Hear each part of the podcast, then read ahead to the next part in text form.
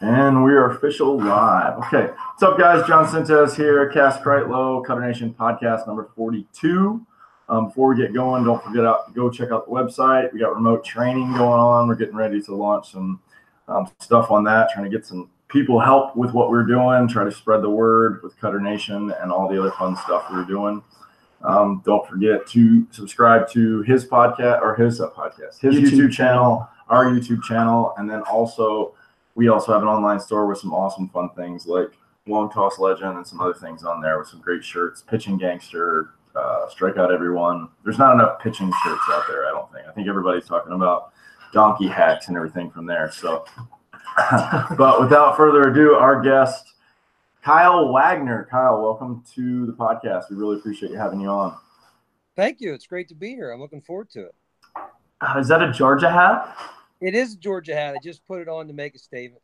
Good. Um, I want to know more about that because I know your kid and your nephew are going there. Um, okay, so I just want to start off things with how I know Kyle, um, or I know of Kyle, um, and then we'll see where it goes from there. So I don't know that Kyle knows this stuff, so I think this is going to have two purposes.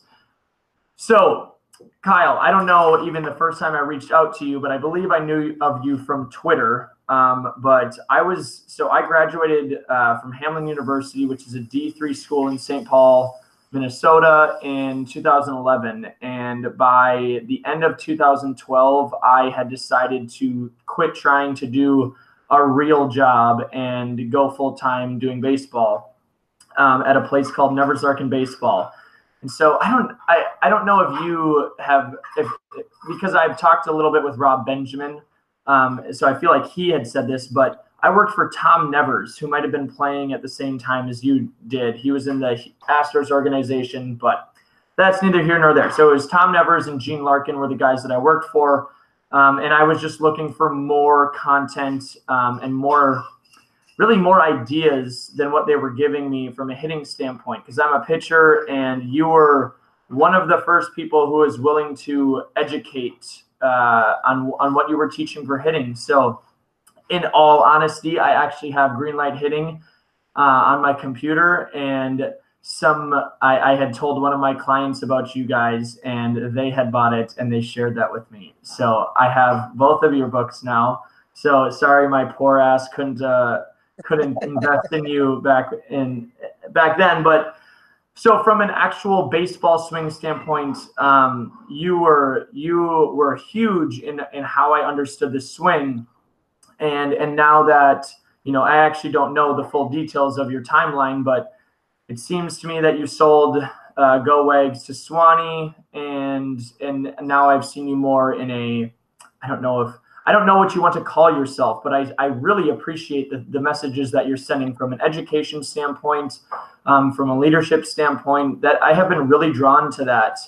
And I know that I can't make any assumptions about anybody else. It just seems that because there's been less baseball, maybe less people are watching than when you were um, with Go Wags and and your kids were hitting dingers. So that's how I know about you. And and I told John, I mean, it feels like you're kind of like an uncle to me, even though we've never even talked, because I've really appreciated the messages that you've sent uh, the whole time. And it's crazy that I'm able to know of people and learn from people that I've never even met. And I, I, I work with John because of social media. A lot of the people that I'm having a lot of conversations with just in life right now are because of the internet and because of social media. So this is just really a unique thing that we're even here having a conversation. So, for whatever it's worth, that's why I know who Kyle is.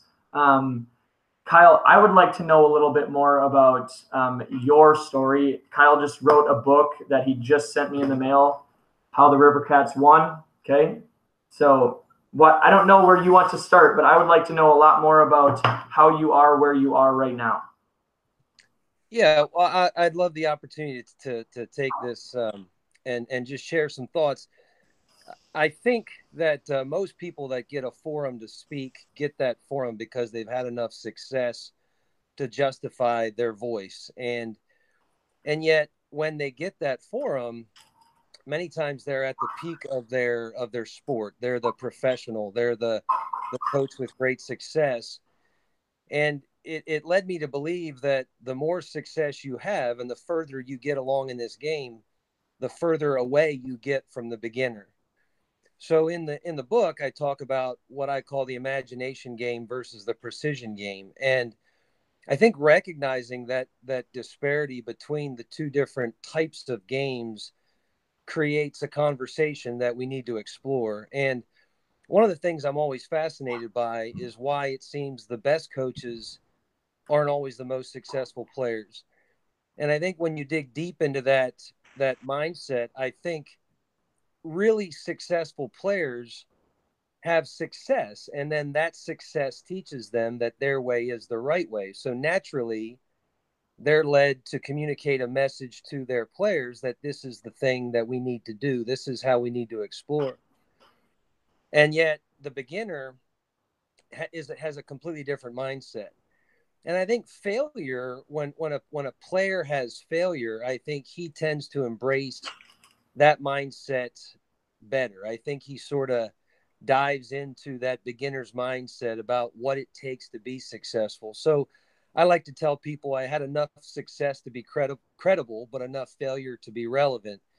And and I think that's critical for coaches is that we need to constantly be aware of our success might in some ways give us the forum to speak but until we can really relate to the people that we're working with there will always be a disconnect. So I think when you describe me as that uncle, I think in some respects, uh, I, I, I try to relate to the to the young player, the dreamer, the one that has so much of life's goals out ahead of him, and yet the coach that knows how dangerous that future is and about how we need to sharpen our tools and how we need to add more tools to our tool belt. So I guess in many respects, I try to keep both the beginner in mind and then the, the expert in mind who knows how difficult the road ahead is. That's amazing. That really is amazing. It makes me think about what um, kind of how we do things because we get a lot of questions with helping kids and and anywhere from seven to 28, 29 is right now. And it, it trips me out sometimes too because you constantly have to change your language, whether you're working with them at the exact same time or like different sessions, you know. And so you'll you're talking to one guy and you're talking about a, a very advanced concept like you're talking about, and then you step back down to a seven or an eight year old and you're like, okay, man, let's just throw hard. Let's let's uh, right. try have to fun. feel, yeah, no, have fun. Let's just try to throw the ball. We have a little box that we try to get them to help with their aiming so they can just throw it in the box. And we're just, how many times can you throw it in the box?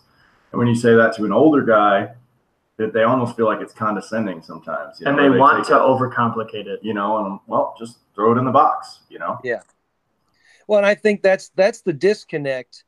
You know, the game of baseball, and I, I talk about this in the ninth inning right away. The game of baseball can be defined a myriad of different ways, and the seven-year-old is the dreamer. He's the one with so much, so many of his opportunities out ahead, and he knows that, you know, that there's a there's a thousand different paths that lead to the eventual goal, and yet the 28-year-old is knee deep in in the precision game, and he knows if he can't be exact with his 0-2 slider on the edge, he gets hit. So the the 28 year old needs to be precise. The the the the eight year old needs to keep dreaming, and and that's where the great coaches craft a message to their to their respective audience, and and and that that that becomes the coach's greatest skill set. That flexible lens that he can adapt his message to who who's listening to him. Yeah, that's that's awesome. I, I have thought of this. Um, I thought I'd share this. When I started, I started Olympic lifting, or I, I I was coached on Olympic lifting like three four years ago, and I remember I knew how to like I knew how to make the bar go up that looked like a power clean, but I didn't know how I was doing it. I, I had never been taught to that, and that that experience was so relevant or so powerful because I felt like I had no clue. And so i'm in baseball like feeling like i know exactly what's going on and that that thought process was really helpful for me as a young coach to go this is the feeling that kids have all the time and you're trying to tell them about hip and shoulder separation like dude you're really missing this. And and so okay um i i i'm curious can you can you get us up to speed on like for the people that don't know you like I know of you around the 2014 time. So can you kind of walk us into 2014 for the people that may not know you at all? Uh, That was the year, right?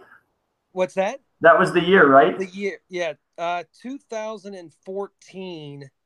Uh, I was I was knee deep in travel baseball. Uh, my son was I, I guess he was 12, so that was the the Cooperstown era. That was um, the Go Wags River Cats were were starting to make a name for themselves in the Northeast. Um, my nephew and his buddies were were growing through Go Wags. Uh, they eventually found success on the little league stage with uh, with with the Red Land team that that won their United States championship. So, uh, 2014, my audience was generally young kids. Uh, I would say anywhere between the ages of uh, nine through 15, 16. Uh, I would dabble with those those college guys, those professional guys that would come back and and, and want my knowledge. Uh, but truth be told, uh, I was out of the college game and the professional game for quite some time. So, you know, my message was always tempered with the idea that I was I was removed from what I call the precision game for a little bit. So that was that was me in 2014. It was uh it was catering to the dreamers and it was creating a mindset of uh of exploring and uh, willing to test boundaries and be the best that you can be and and um so that and and I knew that the the thing the, the fact of the matter was I knew that you know we could have fun and we could we could have a blast in 2014 but eventually those kids become older and they need they need skills and they need tools and that's where we are today we're we are entering what I call the precision game, and we need skills and we need tools. So With your so far so good. with your kid? Yeah, Luke's a, Luke's a junior in high school. My nephew Cole, he's a sophomore in high school, and uh, they've been surrounded by a lot of really good players. So it's just not them in isolation. There's a whole bunch of them that that have grown up together. Yeah, so you said I, I read I was able to read the preface. so you were with them for five years, this team? The River Cats, yeah. We, I I I grabbed them. Uh, let's see, when uh, our first baseball year was ten, so we played as tens, elevens, twelves, thirteens, and fourteens, and then once they went to high school, uh, then we sort of disbanded and they went their own way. I feel like you're you're underselling this a little bit, so I'm gonna pull a little bit harder. I don't know anything about how you got there. Like I want to know the story a little bit because I, I know I can read it, but Yeah. I want to know like I don't even know. It seemed like you just said that there were two different teams. Like I just know this from afar. I felt like somebody won the the stateside thing. Like I I really came across you like after this, right? So. uh, Were you on the field? Yeah, I don't know uh, anything. Sorry, go ahead. Okay. Um, so I, I'm, I'm I live in central Pennsylvania. We are my hometown is New Cumberland, Pennsylvania, and I had a vision that I wanted to bring better, better baseball to central Pennsylvania.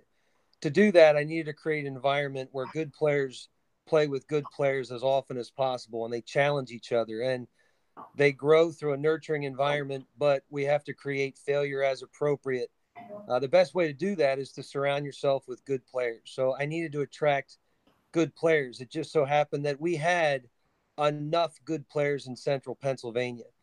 Um, we we started going down that road where uh, we we our our practices were intense, uh, and yet I think it would be safe to say that the parents that brought their kids to me knew that they were always loved in the present, but they were always challenged for the future.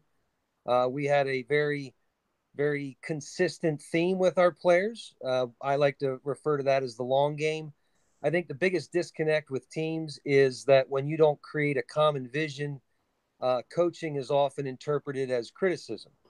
So when when when you create a, a group of boys that have a common goal, then you can train them for the future. You can be demanding of them. You can challenge them because they know that uh, the, the coaching isn't merely criticism. It's it's feedback for some tools that I need later, and and the the the harder that we push these boys, the better that they got. And you know, some boys we had to we had to dismiss along the way. That might sound callous, but the the truth of it was that every year is a more challenging year, and we we grabbed players from outside our area to compete.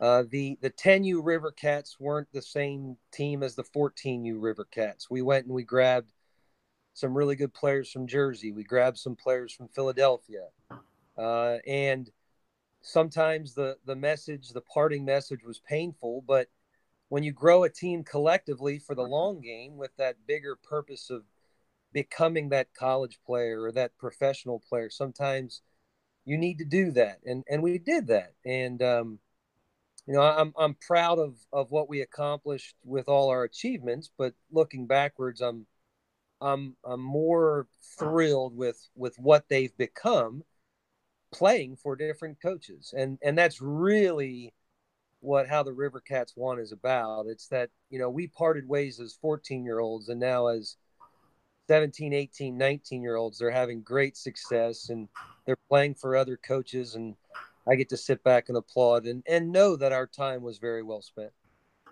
What um so can you can you speak a little bit about how, how you were how were you even able to recognize that there was a void you know in the market for you to say that you needed to do this? Because i know that you uh, you played a little bit. Can you tell us a little bit about your experience leading up to this and your ability to recognize this? Like you're you're a teacher um, but what were you doing before 2014 like how did you get to yeah. that point? I, tell me more about go wags too because i don't know enough about the facility either can we can we stay on that real quick? Because you oh, said something that I really loved that you said right there was, and I and I'm trying to catch the quote on it because it's beautiful. It was something about love. You you said love something and then challenge in the present, and I really really that really resonated with me, and I wanted to make sure that that well, is, is, that a is that a, a line of yours that you you throw out sometimes?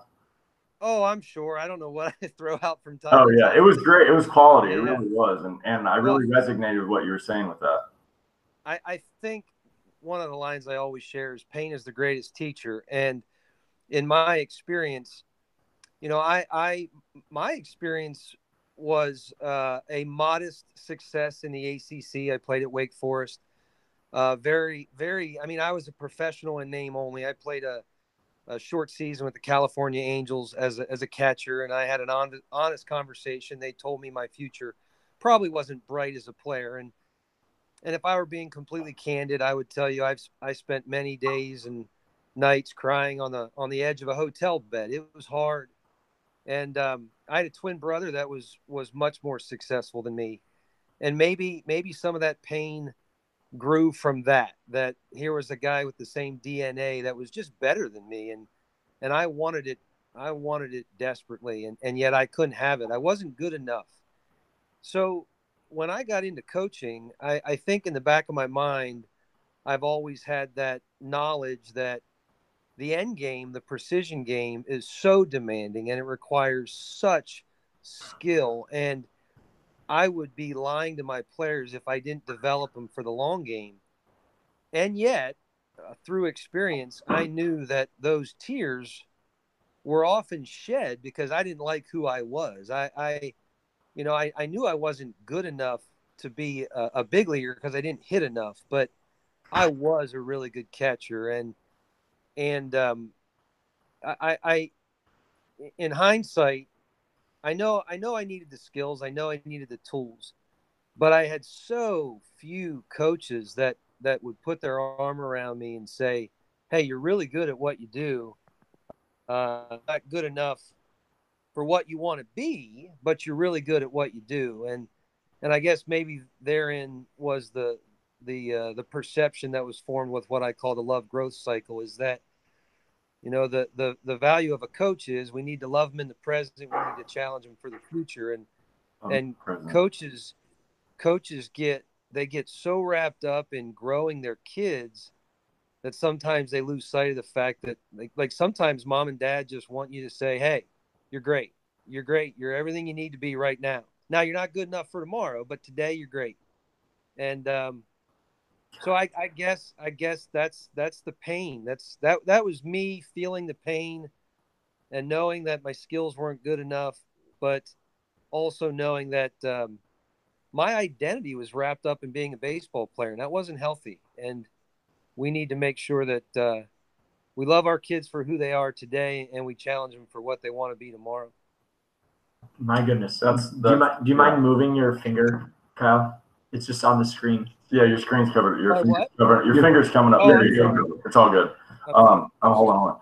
Uh, yeah, so that was awesome. Like, love them the present, challenge them the future. And, you know, I resonated too. I had, uh, when I'm from Florida, um, a little bit of East Coast guy too, from uh, a small town called Destin.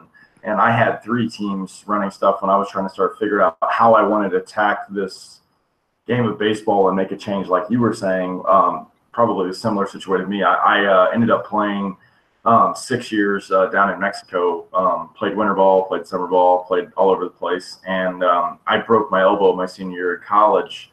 And it took me three years with two different surgeries to come all the way back. And you know, Dr. Andrews and all the doctors told me I'd never throw again, yada yada yada. So I used my experience with that to help with kids or anything. But that was one of the biggest challenges I had was with having three teams. Is like what you were saying. You could see the potential of the team, but really what bothered me with teams was the dedication of every player just wasn't there to the level of what the other players who were very successful were doing. You know, the kids that were doing so much more on their own and then showing up to practice and showing up to games, it just made so much more sense. And then the players that didn't do that, it was almost like the kids didn't even have the wherewithal to ask the questions and the parents would just complain to me about why their kid wasn't doing so well or why he wasn't you know playing as much or things like that. And that just really bothered me because it it seemed like people were more you know interested in the trophies of the situations and trying to win the game now instead of understanding that your kid can't throw the ball 60 feet you know and can't even hit a cutoff guy has no idea where the ball is going when he throws it or when he swings he's just getting blown away and he's just not there and then people just don't accept that information they think that it's a um, I think it's like such a negative connotation. And really, what it sounds like what you're doing and I'm doing is, is like, this is the truth of the situation. This is what is going to happen if you continue down this path, unless you make a change or just decide that this isn't for you. Yeah. Um, you know, I, and I think it, it all stems when you form your team, the, that team needs to be formed with a common goal. And many of my players, the River Cats, every single one of them at one point, now at one point, it, it, may have changed, but every single one of them eventually wanted to be a college big league player.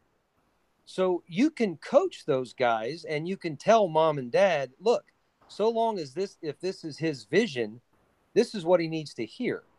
But the minute that they lose that vision, the minute that they don't want to become a college player or a big league player, now you're just a jerk with a message you know? Now now you're just now you're just being critical of me you know? Because all they want to do is just be happy today and you're trying to tell them yeah but i thought you wanted to be a college player a big leaguer. Like this is just me helping you. And, mm-hmm. and so everything everything falls apart once you don't have that common vision. And and those things need to be addressed up front and often. So so often coaches make a mistake where they think if nothing's being said everything is fine. And then you you run into conflicts. You're like wait a second. I thought i thought you wanted me to coach your kid. And and and uh, one of my quotes is attendance doesn't imply consent. And, and what i mean by that is oftentimes people are in our presence and and they're there but we we we all have different motivations. And you the three of us might want to coach a kid and and the kid just wants to beat balls have fun and run around. He doesn't necessarily want to get better for tomorrow. So it's such a it's such a dynamic that that that three pronged attack of coach kid and and parent. I mean the the the dialogue needs to be transparent as often as possible. And the biggest breakdown i believe is that uh, the the future goals become become vague, and then that's where conflict lives. That's good stuff. How, how so? How, how do they how do they become vague? Is it short term, long term? What do you mean? Well, I just think you know when you sign up for a team, we coaches imply that you're signing up with the intention of getting better and improving for the long game. And sometimes the kid just signs up because he wants to have fun and be with his buddies. And and and therein lies a problem. If if if Jack's just playing second base because his two buddies are pitching and playing left, I mean that that's that's where his end game might happen. It just might be on that team and he doesn't he doesn't see himself as a baseball player as an 18, 19, 20 year old. And yet you're working under the assumption that of course he should. That's why you're playing baseball to grow. So that's what I mean by those vague goals. That makes a lot of sense. So it seems to me that like maybe this is just my interpretation, but it seems like green light hitting was a. Uh, please correct me on this. So, yeah. like, clarify this. It, it seemed to be like much more about the precision game. Well, now at the time, at the time, um, you know, what I what I had a son that was oh, I guess 2000 I guess he was 11 when the book went to print, but it uh, it was 2 years of digging and diving into it. And again, pain is the greatest teacher. I knew I wasn't successful as a player. And there was so much stuff even back then, just like there is now, everyone arguing and no one really coming to a consensus as what should be taught. And so I stopped believing in the baseball people and I started looking into the skill acquisition people and the kinesiology people, and I wanted to know uh, the psychologists with with reaction times and choice reaction and recognition and, and simple reaction. Like I wanted to know what was at play, and and the the the more I dug, the more I realized that you know uh, there there is more to this act of of hitting a baseball than just the physical component so yeah, the precision game became, hey, here if we want to be great, here's what we have to do mechanically, technically, but it also implied, you know, psychologically. I mean, I I wanted my kids running through those walls wanting to practice. And the the green light hitting model is a very implicit model. It's it's one where it it throws the bulk of the of the work on the athlete where you know you, you try to do things implicitly you, you create authentic goals you, the feedback can be internalized and and uh, man I, I wanted our guys loving their opportunity in the box not sort of cringing with whether or not they're pleasing the adult telling them how to act. And and i think you know when you talk about the imagination game and the precision game the the, the imagination game hinges on that love and and just being excited for the game of baseball and getting in the box and wanting to compete. But eh, but yet the precision game we know we know we know that guys that throw 97 with tight sliders you, imagination isn't going to get it done. Like they need a skill set they need a skill set to be successful. So it's that balance. And and yeah when you so and in green light hitting in that book i stopped short of even suggesting what it takes to be successful at the highest of levels because i had really removed myself from that arena and i didn't want to i didn't want to guess. I, I wasn't that wasn't my audience well, and it was so systemic, and that's maybe where I was going coming from. Is like eh, for, for those of you that don't don't know, please please enlighten them a little bit, just kind of on the outline of the book, because I, I'm not an expert in it whatsoever. But I just I appreciated that there were levels, and that you could you could go and get them like a video game. Yeah, I I, I well, what I always struggled with was the athlete would ask for help from different adults in his life dad, coach, second coach, you know, team coach. And it always seems like everyone was hit or miss, guessing as to what they needed. So my thought was, well, shouldn't there be a, a leveling of sorts where you can look at a player and say, okay, so eventually he needs all these skills, but can we pinpoint the one skill that he needs today? Like, we can't give him 18 different things to improve on. So is there a foundation of sorts that should trump all others? So when I was creating this model, that's what I tried to tie into is what what foundations precede the other the other things and and uh, I mean I I liked what I came up with. I mean, I, I, I filtered it through different people I trusted and I respected, and it, it had great success. I mean, we were ridiculed at times, and, and, uh, uh you know, I, I've told other people that I, I, knew that eventually they had to change. I mean, if, if we're talking green light hitting, and I say, well, if you're a level seven hitter, of course I know that that's not going to play at the big leagues. But I mean, just because an algebra student doesn't know calculus, it doesn't mean he's not a good algebra student, right? He's we we need to acquire skills on an appropriate timeline. Otherwise, we're gonna we're gonna stress kids out. I guess I guess that's the beauty of green light hitting.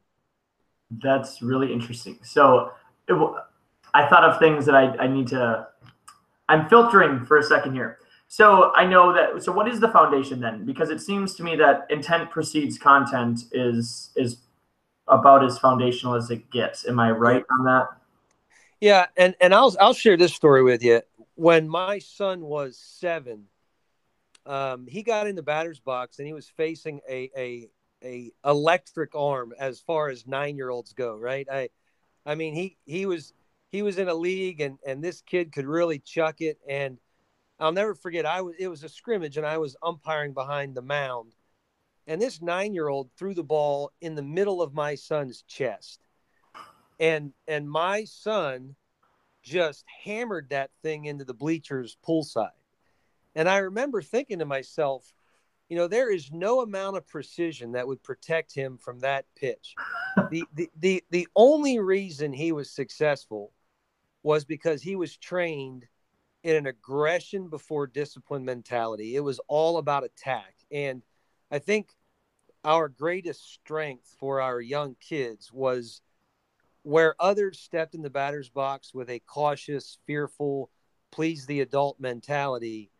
Our kids bordered on reckless at times, but but they they were not afraid and they were aggressive and because of that they could protect themselves and you know if when you go to a little league game or you go to one of those youth games one of the one of the biggest fear factors is how hard does that pitcher throw when you see a young kid warming up on the sideline and he's throwing rockets to the to the catcher like you don't really care about if you're staying inside the ball or you don't care about you know how quick you are. Like you just care that you can protect yourself.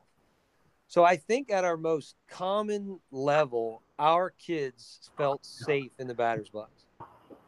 That holy crap. Um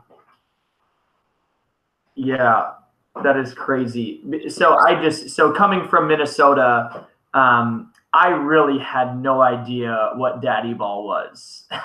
and I yeah. really did not understand.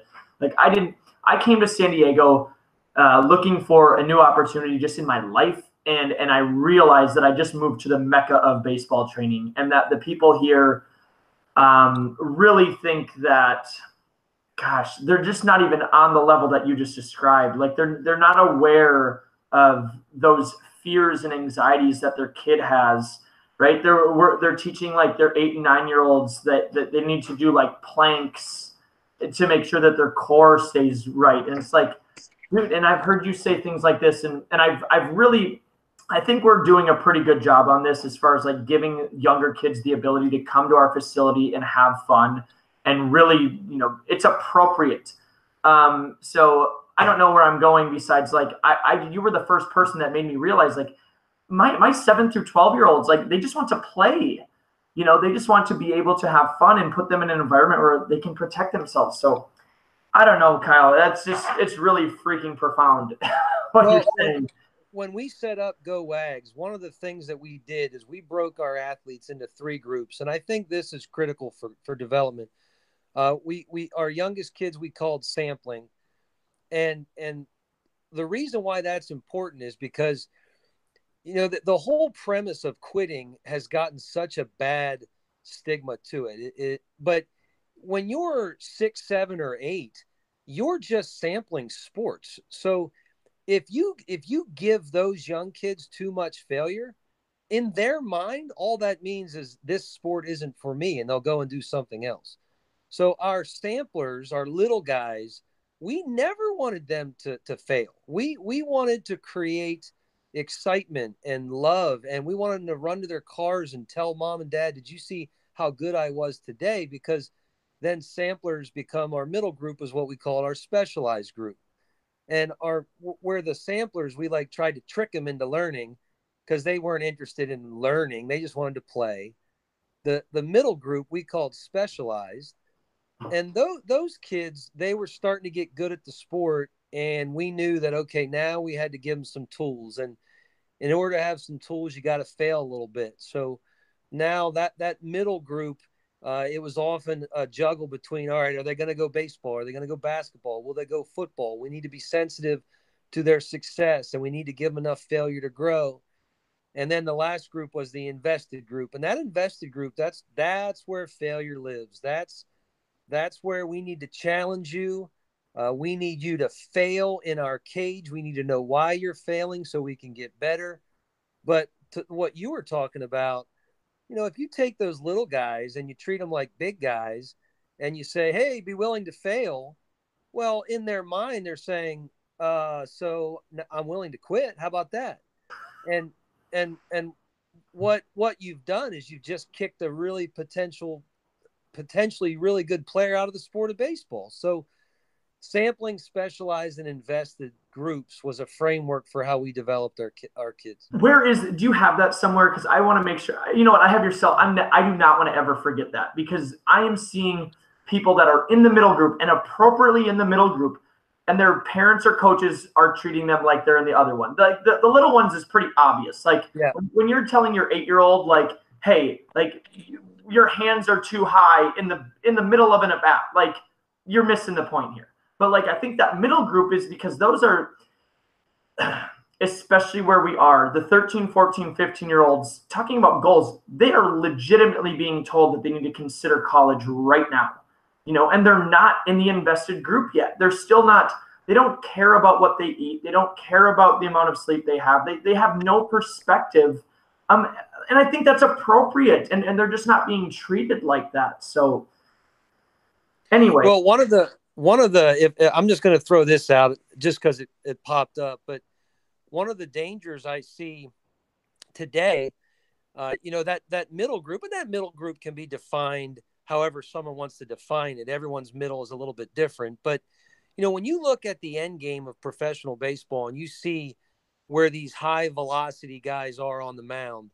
You know, th- this middle group's obsession with posting high numbers damages damages their long-term growth because if if if I if I develop velocity above all my other pitches, then when I compete as a 14, 15, 16, 17 year old and my velocity is the sharpest tool in my tool belt, that's what I'm going to use.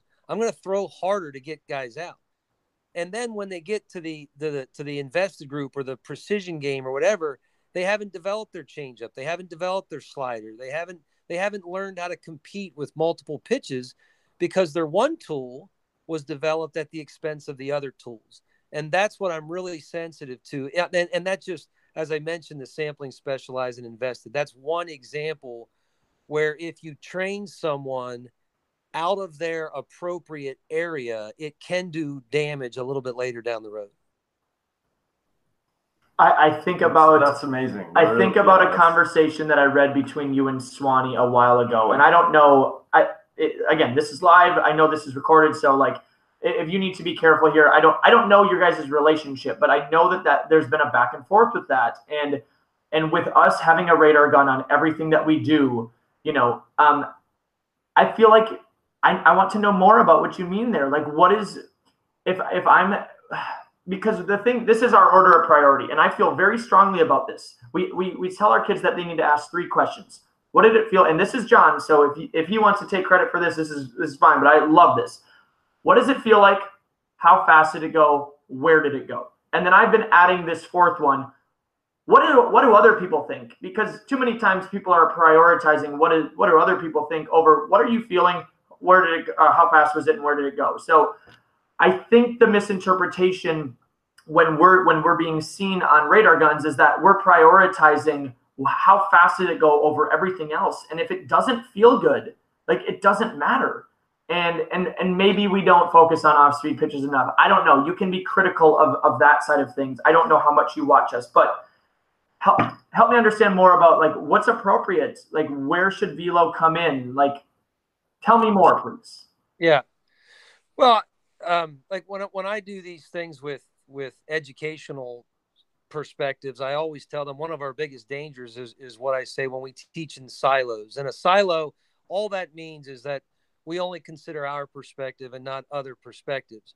And as long as you train velocity holistically and not in this silo where um, 93.1 is better than 92.6, like as long as you recognize that if if my velocity grows that's a good thing but please don't please don't dismiss all the other things at play. And i fear that sometimes when velocity gets trained in these silos when when we don't have umpires uh, recognizing that we got to throw three strikes before four balls when when uh, I mean, I know Rapsodo, I think, gives you movement and things along those lines. So that that that I think is beneficial. But you know, if if if I go to ninety three point one from ninety two point six, but my ball flattens out, holistically, did I become a better pitcher? If if if I go from ninety two to ninety five, but my slider flattens out, did I become a better pitcher? Uh, so it, it used to be that the only way that pitchers were evaluated was how many guys they got out. You know, you know, and and now we just got to be careful with how we evaluate pitchers. We just got to make sure that okay, if your velo went from 91 to 93, we're going to clap, we're going to applaud. That's all great. But we're not going to dismiss the fact that you have yet proven that you can take that on a mound and get guys out. And when you do, well, then, we'll, then we'll, then we'll applaud. And that's something to be that's something to be grateful for. But it's these silos that get dangerous. I, I will I will go even further. When I was playing down in Mexico, my entire perception of um, really my whole thing up until I broke my elbow, everything changed because I was on the. Uh, I'm 33, so I, I was the uh, the Braves of the 90s. You know, Maddux, Glavine, Smoltz. Smoltz is still all over it right now, talking about you can't develop velocity; it's just natural and everything that we've been doing is just that that is just outrageous. Like I would love to have a conversation with a guy who said you can't develop velo, but he's had three shoulder surgeries and had to change his arm yeah. about three times. You know, like. But that being said, you know, being down in Mexico and seeing this different level of baseball, the the way more fun side of it, less precision, less you know location. Like that's one of the things when I got out here in California. The first thing I noticed that everybody threw a changeup, everybody threw a two seam and everybody was like, okay, don't throw too hard because you're trying to hit a spot because that's how you get a guy out. And then you just look and see that this kid goes out there and he's throwing 50 when his potential to throw is 60 or 65 and he's getting crushed. And his dad's like, well, you just got to locate better. You know, Greg Maddux says, when I get down an account, I just try to locate better. But really, if you know Maddux and you see the pitches that he's doing, he didn't try to locate better. He tried to make the ball move more. Like he tried to make that two seam run four feet and make the guy swing over it, which is a completely different concept of what they feel. And so that's what I was doing through high school, didn't get recruited, walked on to junior college, ended up dropping me down to throw sidearm because they said I didn't throw hard enough. Now, I was in the last year of draft and follow in the Panhandle Conference over there. So I'm sitting with 19 to 20 year old men. We're all the same age. And I was the slowest throwing guy at 86, 87, and it was 93 to 100. And then all 10 guys got drafted that were like that, like out of that or signed their contract. And I just didn't understand because that's not the philosophy that I grew up on. That nobody in the area that I came from talked about things like that. You know, nobody was was talking about strikeouts or really breaking it down to an elementary level on understanding like really just getting people out. And so after, you know, I broke my arm and I was like, you know what, I'm going to do it differently. And I decided to like, okay, you you see a Kerry Wood, you see a Josh Beckett, you see all these guys, and they play for a really long time and they strike people out. They don't throw strikes. They're not trying to get ground balls. They don't. They try to strike people out the whole game, and you can see it. And I, I like right now, like I will argue with anybody to the day that I die that Max Scherzer might be one of the best pitchers ever because he's been doing it for the longest, and he just keeps adding tools. And then you hear the commentators and the John Smoltz in the world are like, "Well, why is he learning another pitch?" And it's like, well, he's trying to make himself even further on your point and try to become even more deep on his levels of what he is doing so he can become even more complicated and nobody can solve the Rubik's Cube of his brain, which I don't think anybody ever will until he actually retires and go and then gives everybody his game plan on what he's been doing. So like, you know, being down in Mexico and seeing I saw five guys throw a hundred, but in the, the first day that I saw a guy throw a hundred on my team, I saw that same guy give up back to back home runs at 101 miles an hour and they pulled it. And so that's where I was like, uh, hold on. Wait, wait, wait, wait, wait. I thought it was all velo. Like, you know what I mean? Like, that's where I was like, okay. But then I realized this former big leaguer against this former big leaguer, especially the Venezuelans and the Dominicans and the Mexican guys that are down there, like, they just don't care. If they if a fastball is coming, there is no radar gun. They just know it's fast and they eventually just hit the ball as far as they can. And that's what was really fun down there because I saw a 19 year old kid throwing 100 face a 41 year old legend in Mexico, and he hit two bombs off the guy. And it wasn't like little bombs, it was like pulled bat flip, and I'm just going to waddle down to first base just to let everybody know that I just don't care who you are. I'm not going to go to America and play in the big leagues because I'm completely content with playing here in Mexico, and I'm just going to hit absolute tanks everywhere. You know, and, and like it really opened my eyes that I was like, I tell him all the time, I'm like, I'm gonna take him down to Tijuana to a game because like we just don't get it. You know, like well, you you you obviously see you have those experiences, so you know that after a guy signs a professional contract, he's eventually got to get guys out. Yeah. So your your perspective is a holistic perspective. It's these things have to grow together because eventually velocity will get you thumped. If it's just velo, it'll get you thumped. But if your sole goal is to become a professional and that's all you care about, just crossing that finish line, well, just throw hard. That's fine. That you can do that. Yeah. Right. You know, uh-huh. so it's like, I, I, mean, I tell my son all the time, I, you know, I, the goal, the goal isn't to s- sign a professional contract. That's what I did. Okay. But, but I was, I was out of the, I was out of the game I don't know, six, seven, eight months later because I didn't have enough tools in my tool belt. I, the, the goal is to become a professional. And that requires a holistic approach. That that it velocity cannot develop in isolation because eventually you're going to end up giving up tanks, like you said, throwing 101.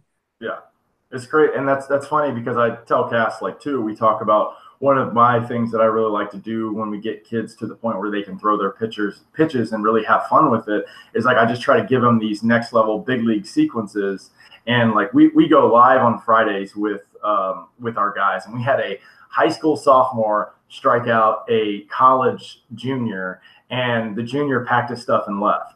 And we were laughing at it. And he was like dude, what the heck? Like you got high school kids throwing fastball, curveball, Quit curveball, telling them up. what to throw. Yeah, like like seriously, they're just like, dude, what the heck? And I'm like, yeah, you throw changeups after curveballs because they look for a fastball, and the kids, and especially when you throw it back foot and it's righty righty, and they don't expect it. And he took a G hack, went to a knee, walked out of the turtle, grabbed his stuff, and left. And I remember being like, "What are you doing? Where are you going?" He's like, "I'm done for the day." I'm like, "You're done for the day? We got like four more guys to throw." And he's like, "Nope, that's it." I, you know if this has happened like this, I need to go back to the drawing board. But it makes a lot of sense, like you're saying, because a lot of the kids that we were there, like the college kids that were hitting, it made so much sense because they're putting so much pressure on themselves to have this exit velo, to have the perfect swing, and this and that. And that's the thing where he and I talk about too, where if we were to go in the backyard and play wiffle ball and just no coaches, no parents, nobody, maybe a scoreboard, probably a scoreboard with you and me, 100% a scoreboard with us.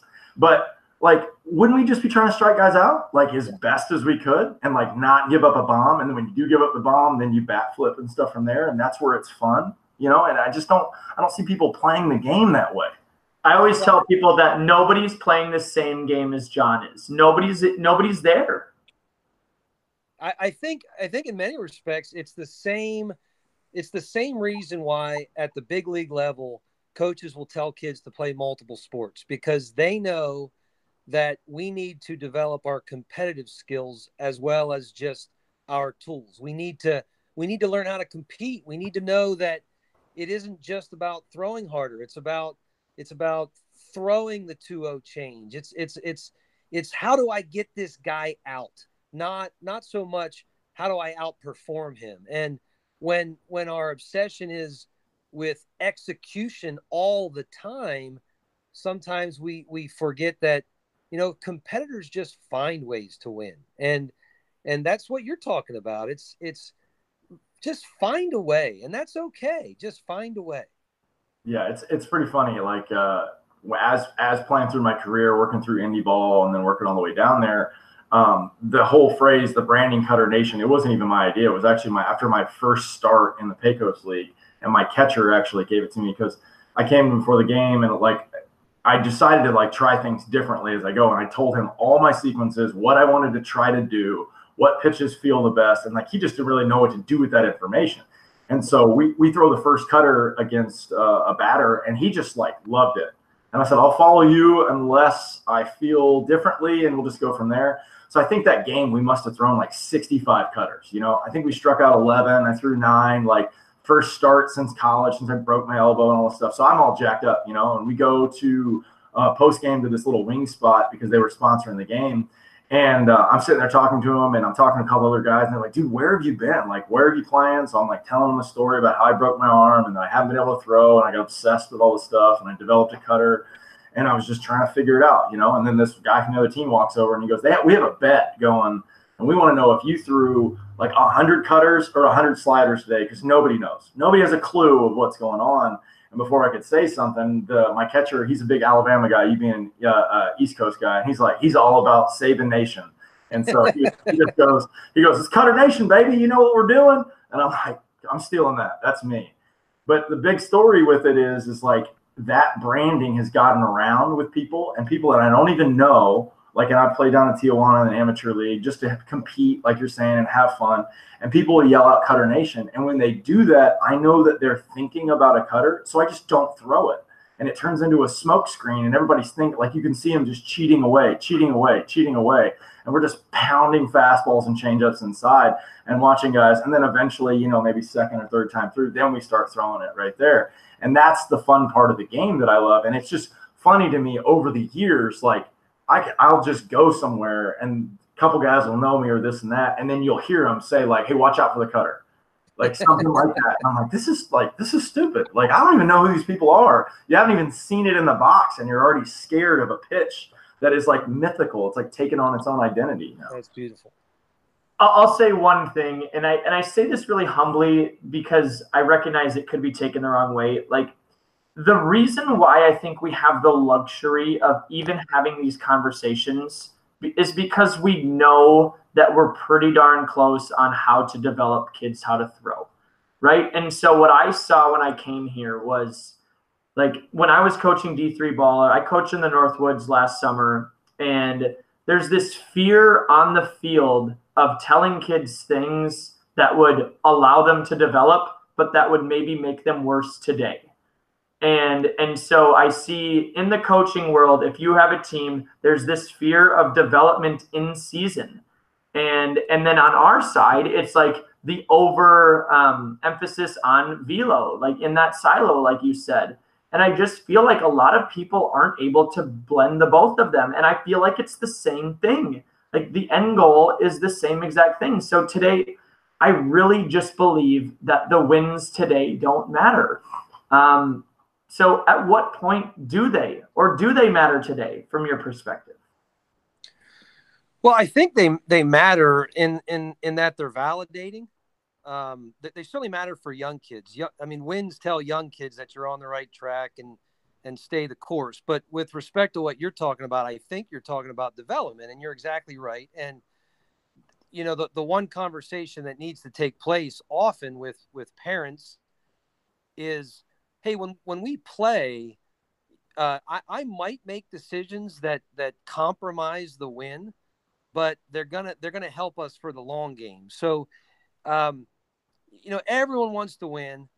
Uh, and and and look, if if you're playing for a, a legitimate prize, I mean, like my son and nephew are playing for the state championship tomorrow, yeah. and and that's a that's a prize worth winning. Like you should win that, okay? But if if you're if you're playing if you're playing on a Sunday tournament and and it's you know five o'clock and and it's just it's one good team against another good team, and and to win you got to overextend a pitcher or or you, you feel like maybe you should give the hit and run instead of let a guy free swing like that i that i question. I mean you know i yes wins are validating but you know holistically if, if we're looking at player growth and player development i i with the river cats i had enough good players that i i often didn't have to didn't have to you know revert to winning at all costs. We we were good enough but that's a message that needs to take place with parents. And look th- here here's our goal. Our goal is to develop kids for the long game. Uh, we don't often play in tournaments that the prize is really worth winning uh, when we come across one that is i'll let you know and by, by for sure we'll play to win. And you know one of the one of the, the debates that i know coaches struggle with with these tournaments is how many guys to hit. You know that that's a that's a real decision that that coaches struggle with when they when they go to these things. So yeah it, it, it's all i mean and, and there's a time to win and, and there's a time to develop. You just need to be aware of of which one you're entering and it seems like if you preempt everything and you tell people what's about to come, that it sure makes things a lot easier. Well, parents, uh, I was always sensitive. I mean, there's a cost associated with playing now, and and I think a lot of times when you don't play to win, they're like, "Well, we could have got a fifth or a sixth game out of this weekend. What were you thinking?" And and you're like, "Well, I'm sorry I didn't give you that those extra seven innings. I was." Trying to develop your son for when he's 19 and 20. I'm sorry. Yeah, and you know, your, so your that, kid was at the ballpark from 6:30 in the morning, and it's five, and he's played yes. four games, and his arm's about to fall off. Yeah, and those are conversations that if you get out ahead of it, you can usually nip it in the bud. But in the moment, mom and dad want to know why they didn't get their money's worth, and and coach is like, yeah, but we're better. We're better because of it. So just yeah. relax. Yeah. yeah. I, I told that was one of the biggest reasons that I just like I was saying when I had the teams too, I, I couldn't handle it because I would tell them, you go play five baseball games in a day. Like, let's see how that goes. Like, I yeah. guarantee you, you're gonna mm-hmm. fall over. Get in the box. Yeah, yeah. Like, it's not. It's not that easy. Your your 12 year old kid is probably going to be massively sore and maybe even you know create some kind of tightness that could affect him in the following weekend. And that stuff frustrates you know all of us when it comes to that when the the knowledge of the people that haven't played at that level is just not accepted you know when and that's the biggest thing that i see with parents and two is is and we have clients all the time that we run into this where they're like hey he's not throwing strikes right now. I'm like what's it's okay. Like it's okay. He's like nine. he's yeah he's nine. He's 12 he's 17 like something is off like that that that means you are right for communicating with that but the panic that you are showing, your kid will reflect that same panic. Unless he's mature enough to be like, I don't know why my dad's freaking out right now. I just, I know what I did wrong. Um, I was a little earlier, I was a little late, or, you know, and most of the time it comes into an external factor that's not even them. It's like, oh, well, we we threw on a, uh, a temporary mound and my front foot was slipping. And then they come up with the old football excuse. Well, you got to be able to adjust to anything. And I'm like, no, you don't. No, because if you shorten your stride and your timing feels off, you're not going to feel comfortable on the mound. So you're not going to be able to perform to the level that you do. And then, and then we get the same thing. Well, how come they just can't do what they do at the facility in the game? Once again, he's not as comfortable. It's not, it's a it's a comfort thing. If you can be relaxed and comfortable, you can think a little clearer and execute what you're trying to do more. Okay, I have. Um, I want to be respectful of your time. We're we're over an hour right now. Um, I, I have I, I want to ask a couple questions or at least go in the direction of you being a teacher because I, I I've seen a lot of the things that you've been saying from that standpoint. Um, do you know what's going on? No, Kyle, can you do this? I'm sorry. Yeah, we lost video on you. I don't know if you can. See. How do I? Yeah, how do I fix that? What do I do? Uh, uh, did someone call you or anything? Yes. Uh, maybe go back into the app. It might. I mean, you didn't lose the app, so. Hmm. I'm not sure. Well, we're wrapping up anyway. Just yeah. Okay, so I want more. I want more context of where you're coming from from a teaching standpoint in a classroom because I know that you talk about that a lot, and I think that there will be. I, I obviously there are parallels there. I, I have really re- recognized personally um, in the last couple months that I, I just have this huge responsibility as a teacher and not just as a baseball coach. And I think that I would like to learn some of the ideas that you're talking about. So I don't know how deep you want to go or what the problems are with education, but where, wherever you'd like to start, tell me more. Uh, well, so in, in the in the how the River Cats won, I, I refer to competition as a survival system. And what I mean by that is when you enter something with a target to hit and not everyone gets to have the prize, eventually things get really tough at the end because you know not everyone can be a champion and there is one team that survives. So anytime that you set a target like that and and you can't you can't all win the prize, that creates a survival system. My biggest issue with education is it takes on competition rules. It, education becomes a survival system. And when, you know, everyone can learn, but not everyone can win. And yet we we create all of these constraints in our in the lives of our kids. We we create we form silos, we create artificial finish lines uh, we we we recognize the people that that finish tests first and finish them more correctly as the winners to the game. And it just creates a survival system where not everyone has an opportunity to achieve. And i think that's wrong. I, I, think in general that's wrong. And and maybe maybe the the big pressing concern with respect to that is when your athletes show up in uniform, they chose to put that uniform on. When your students show up in your presence, they did not choose to show up in your presence. They're often assigned my class because they need a certain credit to graduate. And then that relationship is strained right from the beginning. They're there without choice. And in the book, I talk about the three doors at which we enter. And uh, in the, the first one is the actual door. You got to show up. The second one is the attentional door. You got to give someone their uh, your eyes. But the third one is always the hardest door. That's the intentional door. That's that's you got to give someone your ears.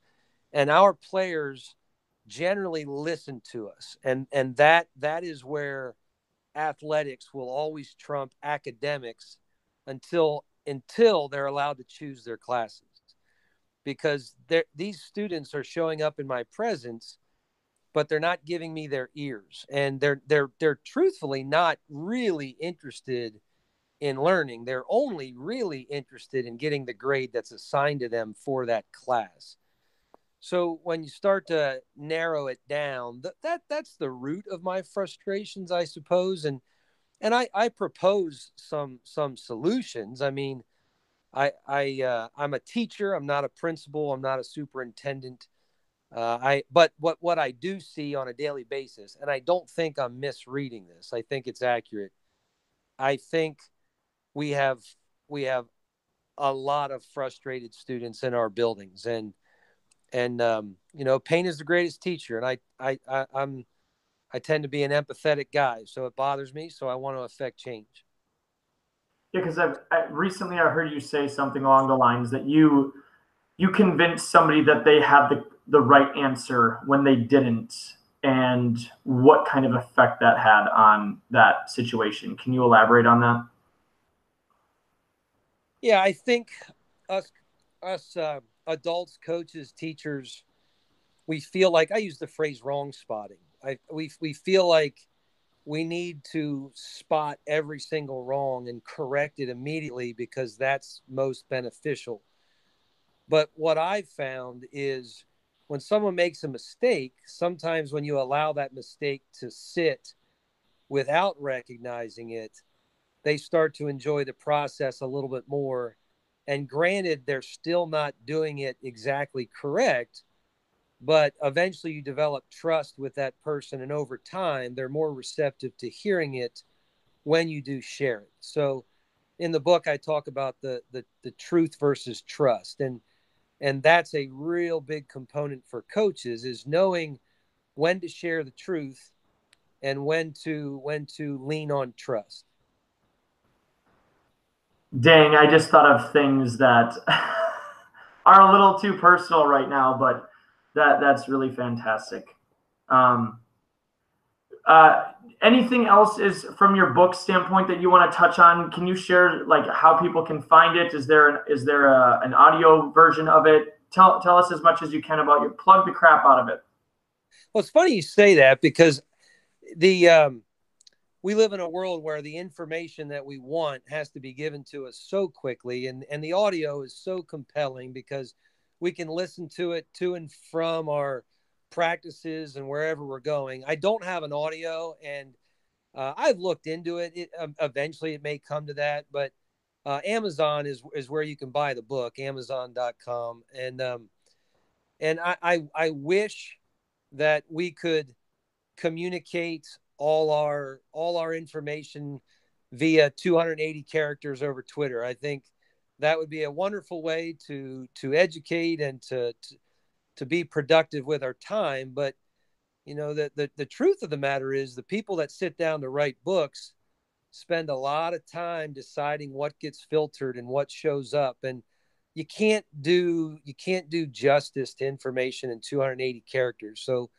that's why I sat down to write the book. And um, right now, that's that's that's that's the one you know that you can get it on kindle but but i'm not going to do an audio yet. I'm going to continue to throw things out via twitter but it'll only be a fraction of what's in the book. And and i had a ton of fun doing the book. I mean i, I wrote that thing quickly. I, I i saw it before i wrote it is what i tell people. I, I saw it in my my mind and then i and then i got after it. Do you have an instagram? Yeah r cats coach at r cats the, the letter r cats coach Oh yeah, I've shared that with tons of people.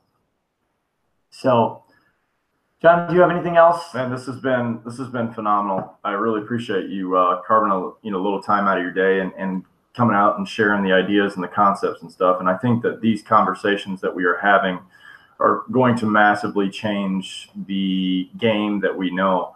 Because as all three of us know, we know the level of the game that we love, that we cherish that we want to share with people and maybe that's probably why I, I, know that i get frustrated sometimes when i don't feel like people give it a chance to get to that level of the game because you know i've had fun as i've had fun as well i've had fun at the lowest level i've had fun at the highest level and you know it, it's um it, it's fun like that's the greatest way to explain it you know? There's just so many life lessons that we we all know that we can take from it and just people aren't allowing that to happen and that can be really frustrating. And the conversations that we we get to have with people like you kyle are just really really i'm just i feel very fortunate to be able to be in this position and hopefully share this with other people. So i mean this. I i, I hope you will let me continue to reach out to you because I, I really appreciate all that you do um, and all that you say, and that you're sharing these, you're sharing your experiences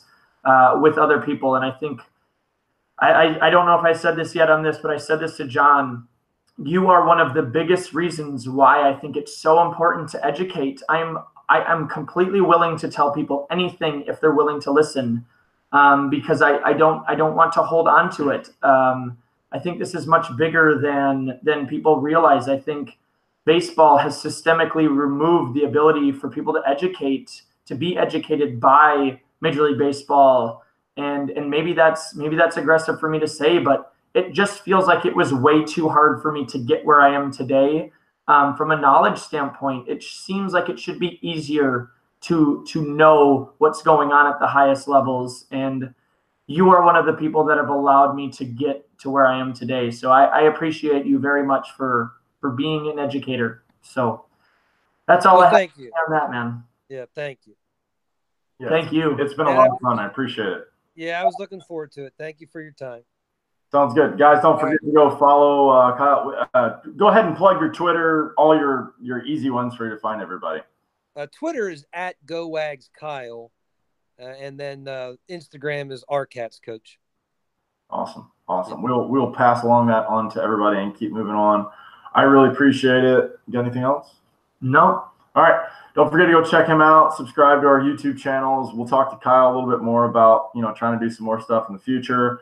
Um, really appreciate it, man, and uh, thank you. Have a good day. You know, stay stay dry over there in, in the East Coast. Yeah, very good. Take care. See you. All right, Thank you so much. Bye. Bye.